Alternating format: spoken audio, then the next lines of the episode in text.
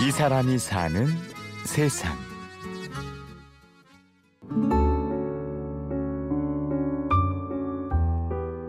그림을 그릴 때는 어, 먼저 아이의 눈으로 보는 게 더 좋다라고 말씀을 드리는데요.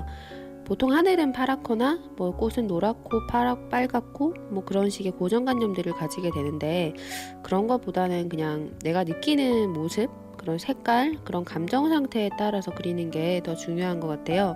예를 들어 하늘이 하늘이 파랗지만 어, 제 마음이 어느 날 슬퍼서 검게 그리고 싶으면은 뭐 또 그렇게 그려도 누가 뭐라 하지 않거든요.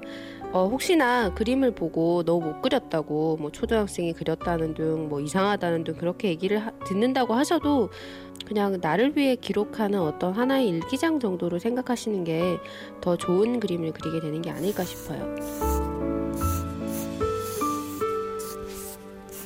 그림 작가로 활동하는 봉현 씨. 늘 그림을 가까이 해온 까닭에 그림 작가라는 지금의 직업을 갖게 됐는데요. 봉현 씨의 요즘 최대 관심사는 자신의 일상에 담긴 그림 일기입니다. 어, 사진은 제가 보는 것 그대로를 이제 찍는 거지만 제가 생각하는 만큼 다 담기지가 않더라고요. 그리고 글 또한 제가 굉장히 글이 뛰어난 뭐 유명한 작가도 아니고 그러다 보니까 제가 말하고자 하는 바를 표현하기가 조금 어려웠어요. 근데 그림은 뭐 전문적으로 그리는 사람 그런 걸 떠나서 제가 어떤 것을 더 표현하고 싶은 것들을 좀 더 강조한다던가 아니면 그런 주변의 사물들이나 사람들을 돌아보면서 내가 어떤 삶을 살고 있는지를 자세히 관찰할 수 있는 그런 어떤 순간이 되는 것 같아요. 또 제가 SNS 봉현 씨가 그리는 그림일기의 특징은 잠자기 전 하루를 정리할 때가 아닌 어떤 느낌이 찾아온 바로 그 순간에 그린다는 건데요. 네, 요 그림인데 제가 이걸 작년 8월쯤에 그린 그림인 것 같아요.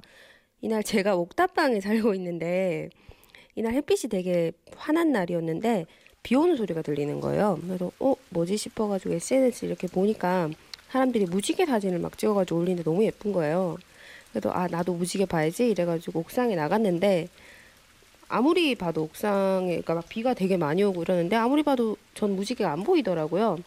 그래서 아, 계속 무지개를 찾았는데 결국 못 봤어요. 근데 제 그림에는 보면은 뒤에 무지개가 떠 있어요. 네, 여기 있는데 사람들이 꿈꾸는 꿈이나 뭐 사랑이나 뭐 희망이나 뭐 이런 것들이 조금만 시선을 다르게 해서 보면 어딘가 가까운 곳에 지금 있다 라는 그런 의미로 이, 이 그림의 제목을 봉현 씨가 그림 일기를 그리기 시작한 건 지난해 7월.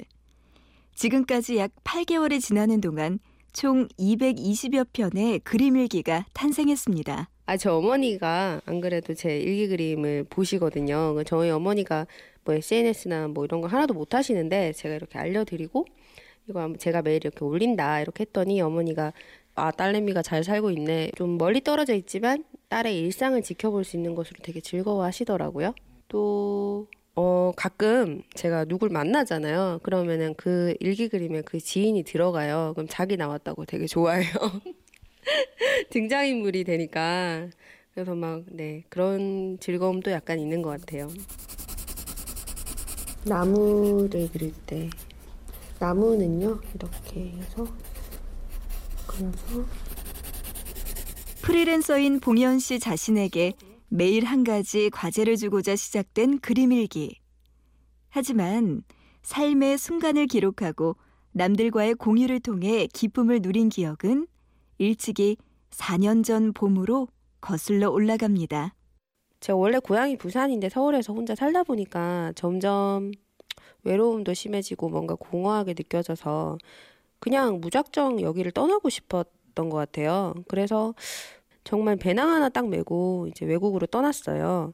그렇게 여행을 시작하게 됐는데 이제 돈을 벌어야 되잖아요. 제가 뭐 잘 때도 구해야 되고 밥도 먹어야 되고 그래가지고 제가 할 수 있는 게 그림 그리는 거니까 그냥 길거리에 앉아서 그림을 그리기 시작했어요. 그 처음에는 막 멋있는 건물 뭐 이런 거 막 그리다가 아무도 안 사죠. 그러다가 어느 날 광장에서 피아노를 연주하는 어느 커플인데 아 잠깐 요거 이 그림이거든요. 음, 그날 별이 참 예쁘고 뒤쪽에 있는 그냥 이름 없는 그런 건물들도 있고 그런 것들을 제가 그리고 제 모습과 그 커플들의 모습을 제가 이렇게 그림을 그렸더니 그 커플들이 제가 그림 그리는 걸 보고 아, 너무 좋아하는 거예요. 그래서 그때부터 조금 다른 그림들을 그린 것 같아요. 아, 이런 관광지의 모습보다 여기를 살아가는 사람들의 모습이 더욱더 재미있는 게 아닌가. 여전히 나는 가난하고 외롭지만 그림을 그릴 때만큼은 모든 걸 잊을 수 있다. 이곳에 있다는 사실만으로 충분하다. 내 그림도 누군가에게 즐거움이, 위안이, 위로가 될 수 있을까? 나 또한 그들의 그림에게서 큰 위로를 받는다. 가끔 세네강을 바라보면서 눈물을 훔치고 난다. 그래, 괜찮아. 나는 살아있을 이유가 충분해. 잘 살아가고 있어. 이때 되게 여행하면서 외로웠던 때였는데, 이런 시간을 그림을 그리면서 글을 쓰면서 많이 견뎌냈던 것 같아요. 그런 노트가 한 2, 30권 정도가 모였어요. 여행을 하는 동안. 그래서 2년 만에 한국에 돌아왔는데 우연한 기회에 이제 여행 에세이를 한 권 내게 됐어요. 그렇게 됨으로써 지금까지 제가 그림을 그리고 글을 쓰면서 뭐 이런 것들 일일이 그리고 다 이거거든요. 뭐 이런 것들 펼쳐보는 친구들이 막 그런 얘기 하더라고. 아, 이건 진짜 네 인생의 보물이다.